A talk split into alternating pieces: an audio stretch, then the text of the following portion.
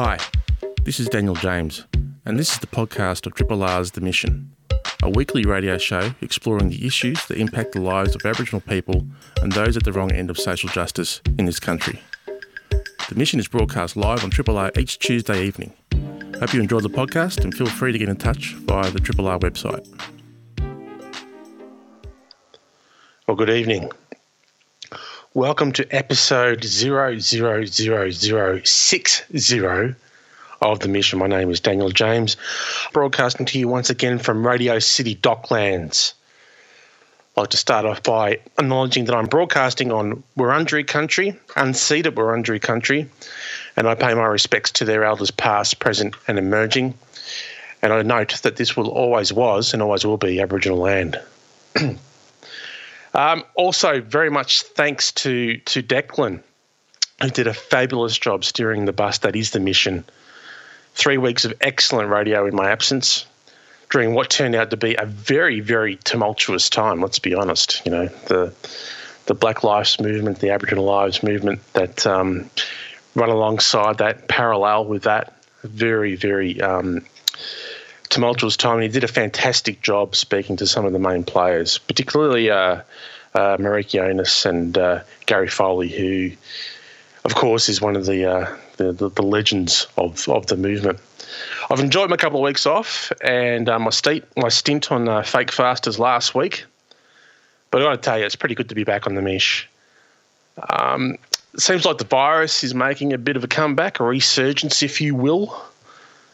Well, I think um, Triple R listeners can rest assured that no matter what happens in the coming weeks and months in terms of restrictions, that is at this, at this stage is um, extremely likely that uh, you know at some point there will be a lifting of restrictions. We'll see what the next couple of weeks plays out. You know, we won't know the results of um, how lax people have been in terms of social distancing and uh, you know, family gatherings and the like for another couple of weeks. But let me reassure you that Triple R is extremely well positioned to remain on air. So you needn't worry about that. There's plenty of other things to worry about. So many people have put in so many hours and, and hard work to make sure that this uh, this station of ours is uh, COVID safe. Um, so before I get on to tonight's show, a little thing happened during the week, you know, amongst all the other big things that are happening. Um, you may have missed it. You probably did miss it because you have a life. but um, there's been reports over the weekend that um, uh, out of the blue, our Prime Minister Scott Morrison has announced a National Day of Thanks, which will be held next year to honour every day Australian heroes who have pulled our country through the COVID 19 pandemic. Not that we're through the COVID pandemic by any means at this moment. Um, so there are 365 days in the year. Um, so which one does the Prime Minister choose?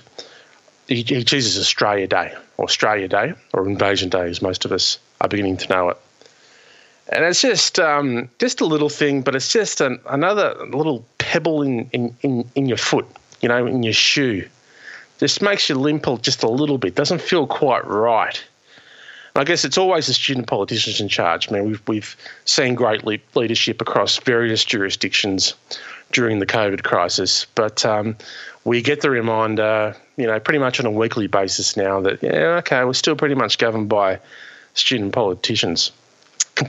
so you know, it would seem that you know, let's they're trying to like drive another wedge, another splintering into what is already the most divisive day on um, the calendar, as far as I'm concerned, and it becomes increasingly divisive every year.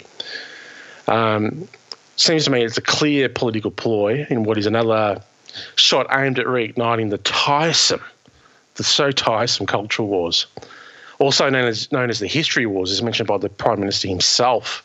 I think it was last week or the week before when he was called out regarding his ignorance of slavery in this country.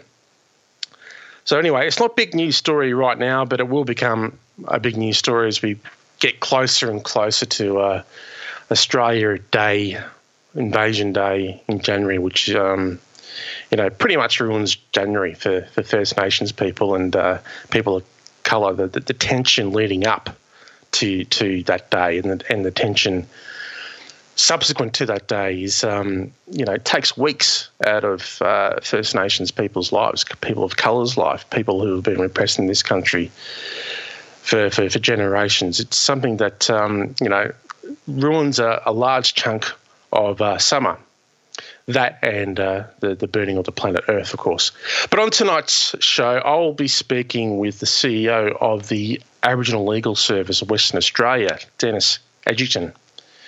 We're going to talk about uh, a change in the law in Western Australia that you may have heard mentioned on the show from time to time regarding the locking up of people who cannot pay their fines or unable to pay their fines. Um, until recently, um, uh, WA police have had the power to lock up people who cannot pay their fines. And uh, just last week, with the uh, the passing of the Fines, Penalties and Infringement Notices Enforcement Amendment, Amendment Bill 2019, um, they are no longer to do no longer able to do that. And so the ca- the campaigning for change in this law, which um, unequ- unequally impacted on Aboriginal people, was instigated in earnest six years ago after the tragic death of Miss Dhu in police custody. So we'll talk about that. And in the second half of the show, the new senator for Victoria, the one and only Lidia Thorpe, she's making history again. I guess it's what she does. She's she's she's an activist, but um, she should also put on her CV just history maker. So um, it, it, promises to be uh, another good show. So um, stick around.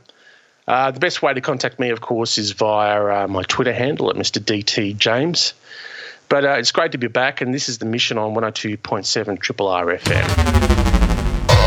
Triple R. To uh, tonight's first guest. Now, as I mentioned at the top of the show and in shows past, in Western Australia until just very recently, WA police have had the power to lock up people who cannot pay their fines. And um, there has been a sustained campaign by members of the community, and in particular the family of uh, Miss Dhu. Six years ago, Miss Dhu, a young Yamatji woman, died in police custody after she was locked up and left to die in a South Hedland police station for unpaid fines.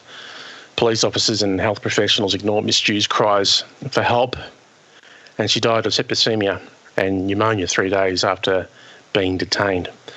Her family have fought for law reform and justice ever since. And the ability of police to lock up people for unpaid fines uh, historically until very recently has resulted in Aboriginal and Torres Strait Islander women being disproportionately locked up and harmed by imprisonment in lieu of being able to pay fines. Uh, the Aboriginal Legal Service of Western Australia has, has described the laws as criminalising the effects of racism, poverty, and disadvantage. And so it's very apt that we have on the line right now the CEO of the Aboriginal Legal Service of Western Australia, Dennis Eggington. Dennis is a Noongar man in, from the southwest region of Western Australia, a Nudjug professor, and the CEO of the Aboriginal Legal Service of Western Australia. Dennis, welcome to the mission. Yeah, look, uh, Daniel, thank you very much. And uh, just from the very top of it, can I just say um, uh, a quick and warm hello to all of our listeners out there tonight. Um, it's such an important uh, issue to discuss, so I'm glad that you guys are spending some time on it. Yeah, it's really important that everyone puts their shoulder to the wheel when it comes to reform like this. And I know um, uh, you and your organisation and, and, members of uh, your community over there have uh, been doing that tirelessly for a number of years. Um, how long has this reform been in the making and, and, and why is it so important? Right, look, it's been in the making for a long, long time. Mm. Um, if you would want a date, let's say 29 years ago, um, I think recommendation 121 of the Royal Commission recommended that uh, um, Aboriginal people should not be imprisoned for um, not having the ability to pay a fine. But it, it goes back to, to today, Dot, because um, unfortunately our mob have always thought that um, uh, the way that we can run our economies is by cutting our fines out. And it's quite well known in the Aboriginal community, whether it's Kooris in Victoria's or Victoria or or um, you know Murris in Queensland or any of our mob over here, cutting out fines has been a way of life. But of course, um, that's one thing. But uh, you know, I I liken it to poor wretched souls who, you know, were put on sailing ships for stealing a loaf of bread because they were hungry and impoverished while people were sitting around drinking drinking wine and eating cake. And the fact is is that what kind of civilized society in the 21st century would be locking up people because they're too poor or too mm. disadvantaged to pay pay pay a fine. You know, Daniel. The other thing that uh, people probably uh, uh, need to know, and that is that some of these fines outweigh their week, uh, their fortnightly payments. You get four hundred and fifty dollars on Centrelink, mm. and you get a fine for eight hundred dollars. You've got no way of paying that. You, you know, so you, you're in trouble. So it's been a long time in the making, and then of course, very recently, as you rightfully said, the uh, tragic case of Miss Dhu brought it back to the forefront of the public's uh, attention and and uh, something had to be done about it. And our government here was brave enough to um, do something. Uh, Daniel, if you ask me, I'm hoping I'm hoping that the economics of it wasn't the driving factor because, I mean, it, it you know for a for a person to be jailed for a four hundred dollar fine and a, and a, and, and it, it's seven hundred dollars to lock someone up a night. The the economy of it is, is all askew as well. But I would hope that it's really people social conscious about the right thing, wanting the better society, not not just the economics of it. Yeah, you, you, you would like to think that there was a bit of humanity behind the decision. Um, as, as we've seen in other states, Dennis, um, like here in Victoria, the family of Tanya Day, it is, is the, it's the families that have to move past their grief and their anger and lead the charge towards reform around matters like this. And so has been the case, obviously, with Miss Dhu's family over there in, in WA. Um, can you just go some way to, to describing them and, and their efforts for us? Look, uh, originally the ALS represented the family right up into uh, the time of the inquest, and um, uh, all I can say is they were devastated. Beautiful young woman who rang the police because she was in trouble. And one of the things about these matters, Daniel, is that many times, and you did rightfully mention in the beginning that um, women are disproportionately picked up, and Aboriginal women for the non-payment of fines. But the fact is, is that uh, um, I know personally through our custody notification service and other really um, bad examples here in WA is that people ring up the police for help.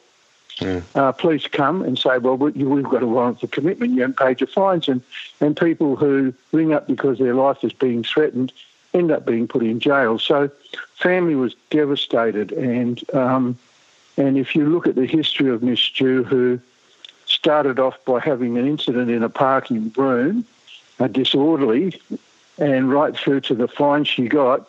Um, Miss Dhu was was not in any way a criminal. She wasn't even a part of any criminal activity other than being poor and being an Aboriginal woman who found it difficult um, to get through that justice system in a fair and equitable way. And and so the right family was rightfully very excuse me, hurt, disturbed, and of course, very, very angry, um, just like anyone would be if uh, if that happened to your loved one. And anyone who saw that footage, their hearts would have just gone out to the family. You know, people being treated like a, you know, like a dead kangaroo, just thrown around and and pulled and dragged around. Um, and it reminded me of poor old Mr. Ward, who was basically cooked in the back of that uh, that van, and you know, it's just so tragic. And just, um, just, just touch on that yeah. for a second, Dennis. I think that's that's. Um, I hate talking about death in custody, but we need to talk about death in custody. Talk about talk about about that particular case because I think that's one that was particularly horrid. But I think it's something that's kind of like slipped the memory of a lot of people. Um, describe what happened to, to that poor man. Well, Mr. Ward, of course, and you've got to remember he was very special. Not not only was he uh, not only was a was he a, a, special lawman in his own right, but we've got we've seen footage of him and his family coming out of the bush for the very first time, never ever having any contact with non-Aboriginal people. He, he, he was one of the last lot of, of um, uh, people to come out of the desert um, living a life free of being involved with any kind of connection to to uh, to the white man society. So, in a sense, these people are living treasures and should mm. be treated as living treasures. But um, you know, he was really intoxicated. He had um, um, some offences that were outstanding. Um, he uh, went and got picked up by the police, and even before he went to court in front of the justice of the peace, he didn't even get a chance to go in front of a magistrate. He went to a justice of the peace, but before he even did that, the police had already called the the uh, the uh, uh, uh, prison van to come and pick him up before he was even um, uh, deemed um, suitable for for lockup. So. Uh, one of the things that people concentrated on was the treatment by the uh, the workforce, G4, who were doing all of the transporting of people to, to prisons and jails and things. And but but basically, the police had already rang them to come and pick him up before the justice of the peace had actually charged him. So um, you know what kind of justice is that? And and it was so hot in the back of that van. I can tell people, and it's really horrible and it's terrible, Daniel, because it's it's such a terrible story that his body was burnt. So he had burn marks on his body from where he was laying on the on the metal floor of the van, and he was put in a in a ice bath for hours, three hours, and couldn't even bring his temperature down. Um, I mean, who treats people like that? Who treats people like that, Daniel? It's um, it's uh, it's. It's, it's, it's, it's unspeakable. It's um, unbelievable. It's um, but it's it's something that, that keeps happening. Um, you know, we've we've seen the the the, the Aboriginal Lives Matter movement really uh, take hold over the last couple of weeks. Um, those of us who have been around for a while know that it's been around for a lot longer than two or three weeks. It's been around for decades and decades and decades. Um, Western Australia is proportionally um, it has the highest number of deaths in custody when compared to any other state, even our largest populated state uh, New South Wales. W- what is it about Western Australia that has seen these tragically large numbers when it comes? I mean, over hundred numbers. Uh, uh sorry, over hundred deaths in custody since the Royal Commission in 1991. W- what is it about the Western Australian justice system that, that leads to to this amount of carnage? Look, I'm going to have a guess at this, and uh, because sometimes it blows my mind. But let me just uh, also uh, let you know that we now have a custody notification service in WA, which was a part of the recommendation of the Royal Commission. It only took us 29 uh, years after the Royal Commission to get this custody notification. That all? Um, every state, that's all. Yeah, every state and territory are running at about 300, 350 calls per week. We have over 600. Wow. So we're, we're arresting Aboriginal people at a rate double that of any other state and territory. I, I do admit it's dropped down a little bit since COVID's been around, but um, pre-COVID we were a 600 plus, and um, that's an indictment on this state. I, I think in my own way that um, the, the invasion of Aboriginal land and the settlement of that, the colonisation of that, is um, has to has to maintain a, um, a power base. So the, the colonial settler society that really benefited, and, and, remember, most Australians don't benefit from that either. The wool's been pulled over their eyes. Mm. But, but to maintain the power so that you've got multi billionaires who are making millions and billions of dollars a year, for them to maintain that, we have to be denied our rights. And the only way you can deny our rights is continue to um, use conflict and conquest, but by other means. So no longer guns, no longer, no longer uh, horses and bayonets, but it's um, it's the policing, it's the it's the treatment, it's this discriminatory nature of what we're talking about now, the Mr. Wards and others, um, because that denies us our real and rightful place in this country. Australia is a signatory to the rights, um, the, uh, the Declaration of the Rights of Indigenous People, which say that we as Aboriginal people have got a right to the resources of our traditional lands.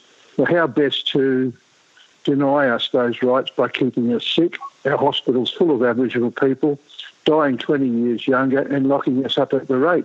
That's how you in the 21st century, you stop us having our rightful um, place in society and our rightful connection to the resources and the wealth.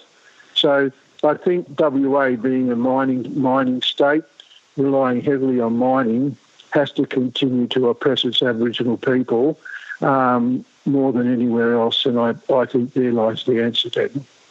We have a um, we have a pretty uppity uh, community here in Melbourne, and I think that the Triple R listenership is, is pretty uppity as well. Um, is is is there anything that um, people listening now can do to kind of exposed the light on what's happening to Aboriginal people in Western Australia because uh, you know it's so far away that, and we have enough problems here. But you know, in terms of, of, of justice and, and deaths in custody and all Black lives matter and all Aboriginal lives matter, Western Australia is the is, is the front line. Is there anything that we can do from this side of the country to put our shoulder to the wheel to assist you over there? Yeah, certainly. Um, certainly, just continue to um, continue to support us through social media. Um, when we have um, uh, tragedies to get behind us, I've been in my job long enough to know that it's only a matter of time before we have another Miss Stewart or Mr. Ward or a young John Pat. Remember poor old John Pat, young boy, 17 yeah. years old, yep. beaten to death, beaten to death. And um, it's only going to be a matter of time before something else happens. We had some footage that came out from The Guardian um, recently, and that footage showed a young Aboriginal boy in uh, 2018 handcuffed and slammed into the concrete with, with a couple of police putting their um, knees into his back. Now, and that, that, that report um, came out this morning, and um, uh, there was an investigation into that, into the treatment of that boy and it, and it um, yeah. found that the, that the police had no answer to nothing to answer to. Yeah, no, no answer, and, and and there lies one of the problems. And I think if people can get behind um, a campaign to make sure that um, that police do not investigate police, that there's independent. Um, uh, independent organisations in Western Australia and all over Australia that um, investigate matters where where police are involved. We can't have police investigating police. That's just ridiculous. And, is, is, there, um, is there think, any uh, is, there, is there really any equivalent of a, an IPAC, IBAC or an ICAC over there in, in Western Australia?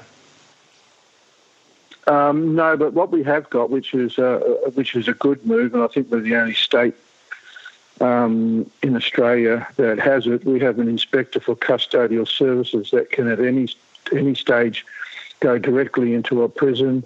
Um, not so much a police lockup because um, uh, I don't know whether we've ratified those protocols um, um at the United Nations, but um, uh, we we find that the police now um, are quite quick at moving people through the lockups. They don't want blood on their hands, so they quickly move people through here. You know, WA started and kicked off the age of um, criminal responsibility. So um, we, have been calling for a long time because over here, at any time, we can have 10 year olds in adult lockups who have been charged with crimes, whether it's stealing a Freddo frog or receiving a you know, a, a, an ice cream that's been stolen from a shop. And the international norm is 15 years old, 12 to 15. And, and we've got to make these changes. We've got to change the um, public's opinion about um, 10 year old. And if you couple that with things, Daniel, like um, uh, alcohol fetal syndrome, then we've got we've got people who are 12, 15, um, who uh, really have the brain capacity of just a child. So, you know, the, all of these things matter. And um, I think if people in the eastern states do realise that this is the wild, wild west and that there seems to be this impenetrable Nullarbor plain where people can't seem to get across to see what's really going on, then um, I just want to encourage everyone to keep an eye on WA, support us over here. Um, we certainly um, uh, contributed to the Royal Commission, which had those big rallies in Victoria and in, in, in Sydney and places like that. Um, we, we're, we're all, this social construct of race is such a horrible, evil thing.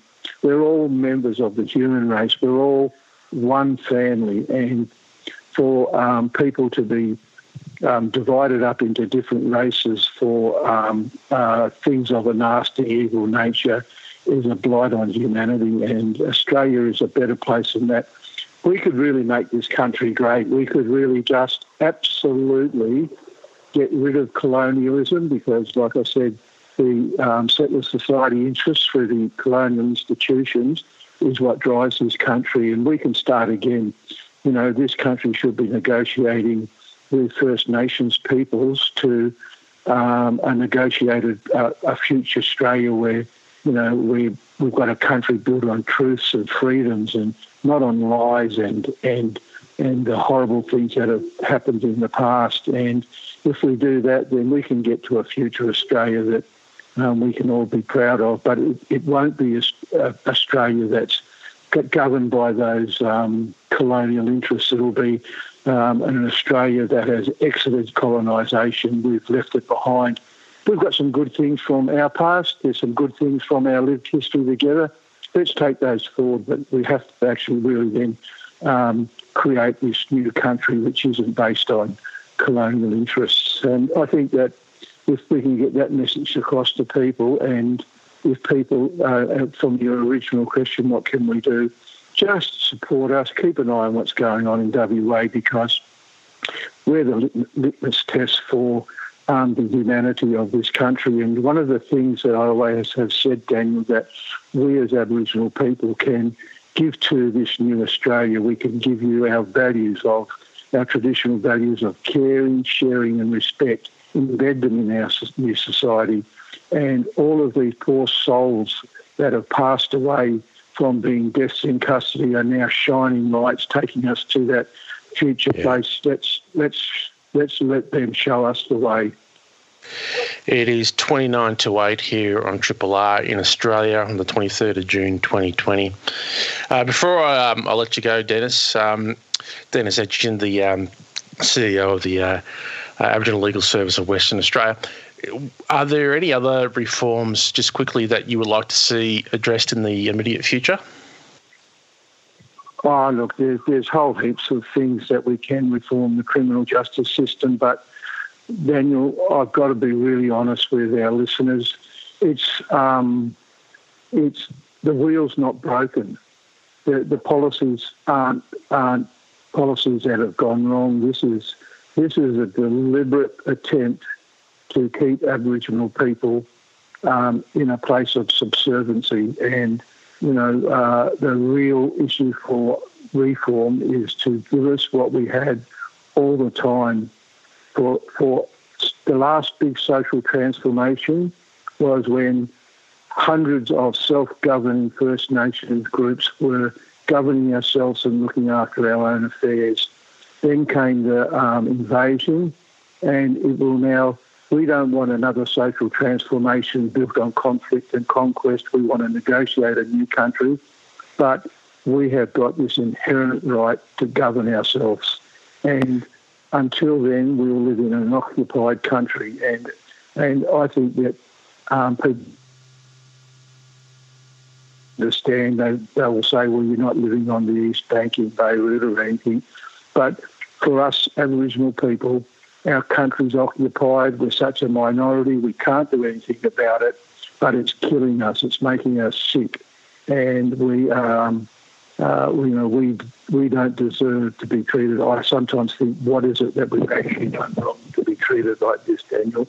I sometimes despair at that particular question. So I think the reforms really are are not about reforming criminal justice systems and trying to trying to fix a gammon broken wheel because it's not broken. This is a deliberate social construct to um, keep us where we are, and that is in jails and sick and out of schools and um, are really not giving us our, our rights that we deserve as First Nations peoples in this country. So they're the sorts of reforms that I think we need.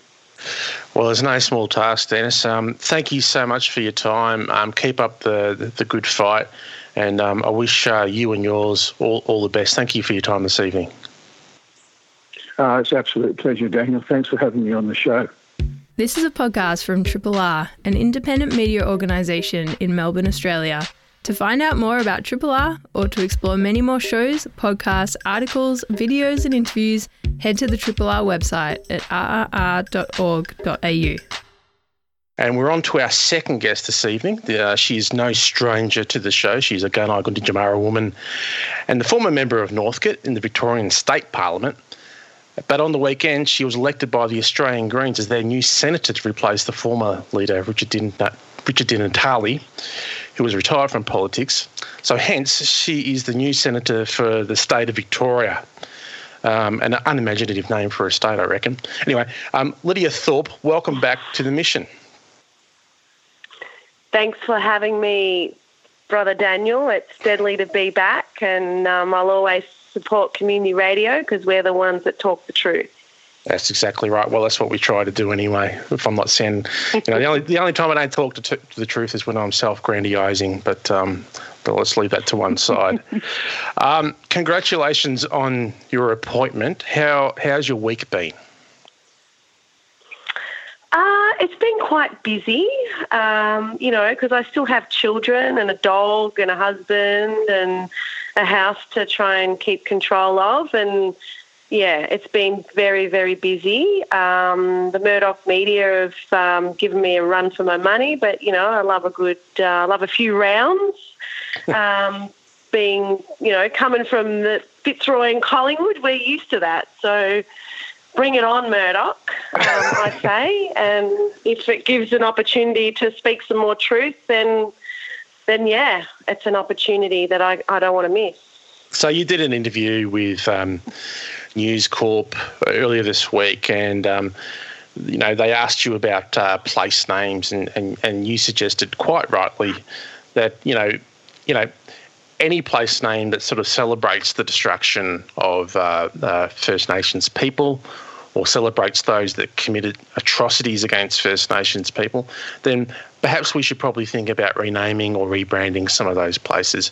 And then, of course, that ended up with somehow um, uh, Pauline Hanson ended up in, um, ended up speaking on uh, on breakfast uh, television. I think it was uh, t- the Today Show, and um, she did about she she did her best to um, speak in you know full sentences, you know basically you know tarnishing you, attacking you. Um, what did you mean by what you told? It was good though. I enjoyed it. Yeah. See, this is the problem the Senate's going to have. I, well, I enjoyed it because she called me Lydiot. Yeah. And it's that's you know that's an old family joke. You know, like yeah. I've, we've already played that joke in my lounge room many times. My kids have called me that. It's just a funny thing, and and I actually laughed when she said it and thought, okay, well, you haven't even given me the opportunity yet to, um, you haven't even met me yet, Arnie, Auntie Pauline, girl. Um, so if you, you know, I found it a bit rude in terms of how you would approach someone coming in. Um, another woman coming into that space is probably not the best approach to take in, you know, going on the attack straight up. So, you know, I just think that I don't want to go into that place and play like schoolyard games. I want to go into that place and change a nation. And if she doesn't want to do that, then she'll be left behind, I think. Yeah, it's, it's just. Um it's just really disappointing every time that there's a a nuanced discussion to be had about the way we look at this country and, and the way we um, establish monuments, celebrate monuments, celebrate uh, people in history, um, no matter what their background is.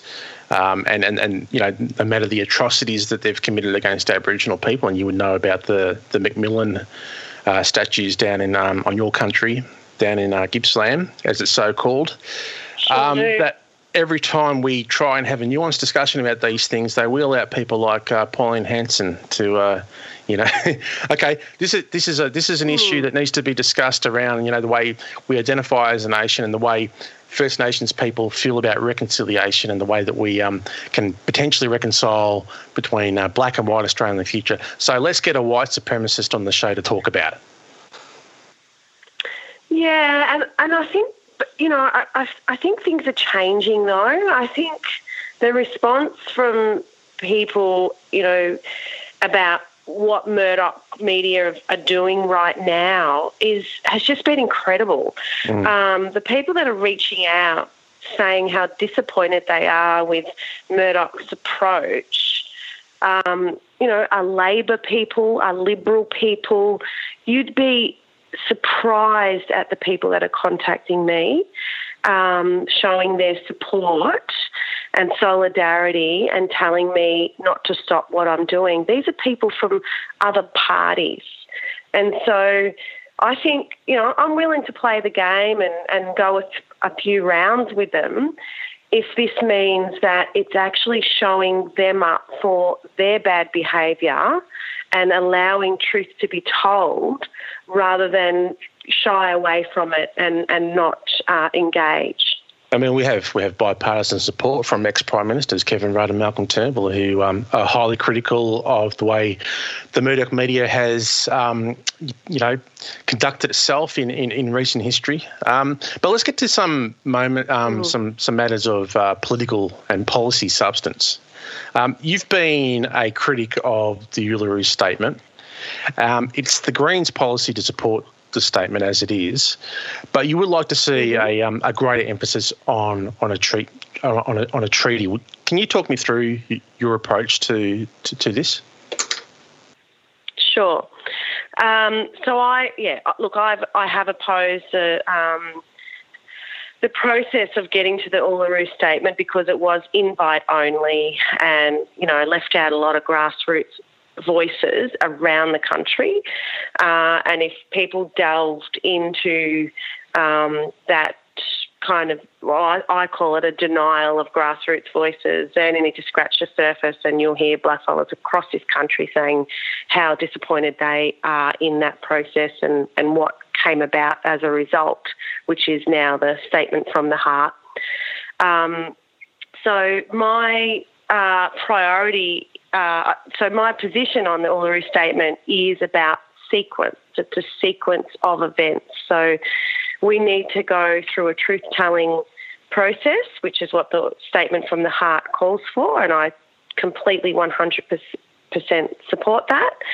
Uh, then it talks about a, you know, some form of constitutional recognition or a voice to Parliament, whereas I don't agree with that particular um, way forward. I think we need to talk about a treaty first before we talk about any form of constitutional recognition.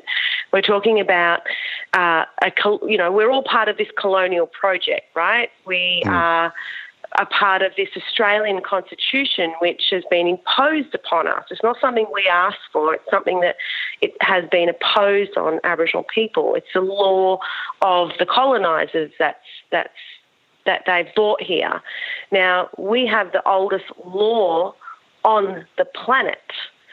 So um, I'm, you know, I'm sure people understand what I'm saying when I say that, and it, it, it is a it's a conflict. Uh, so we need to have a treaty to sort that out, and constitutional recognition can be a negotiation point as part of a treaty process. We shouldn't be jumping into the Australian Constitution if we haven't talked about a treaty first and we haven't, you know, basically um, settled this country once and for all. We've we've never settled. There's never been a treaty. We're the only Commonwealth country in the world that doesn't have a treaty with its first people. We need to address that. It's time to have a treaty in this country, but it can't be a bureaucratic process. It can't be run by the government. We need to have one that is internationally scrutinised. There is a Geneva Convention on treaties. We want it to be part of this treaty here. We need to learn from the treaties that have been broken all around the world, and we need to have a treaty here that you know that everyone can be a part of. It's not just a black thing. It's it's every everyone in this country needs to be a part of this treaty conversation, and I think that's a way that we can unite and go forward. Forget change the date. Forget you know. Uh, 26th of January conversations and reconciliation and all the things that we keep having to deal with time after time. Let's get back to the issue here and let's once and for all settle this country. Let's end the war on Aboriginal people in this country. And a treaty, I believe, can do that. It's a mechanism to stop this injustice against Aboriginal people in this country. We're speaking with uh, Senator elect Lidia Thorpe, um, the new Green Senator and the Senator of Victoria, that's going to be taking a seat as a First Nations woman in the Red House. Um, what are you expecting to find when you get to Canberra? I mean, S- Spring Street is, is one thing, but the, the glare of the of the press gallery and the cast of characters that is the Australian Senate is um, something completely different altogether. What, what, what are you anticipating?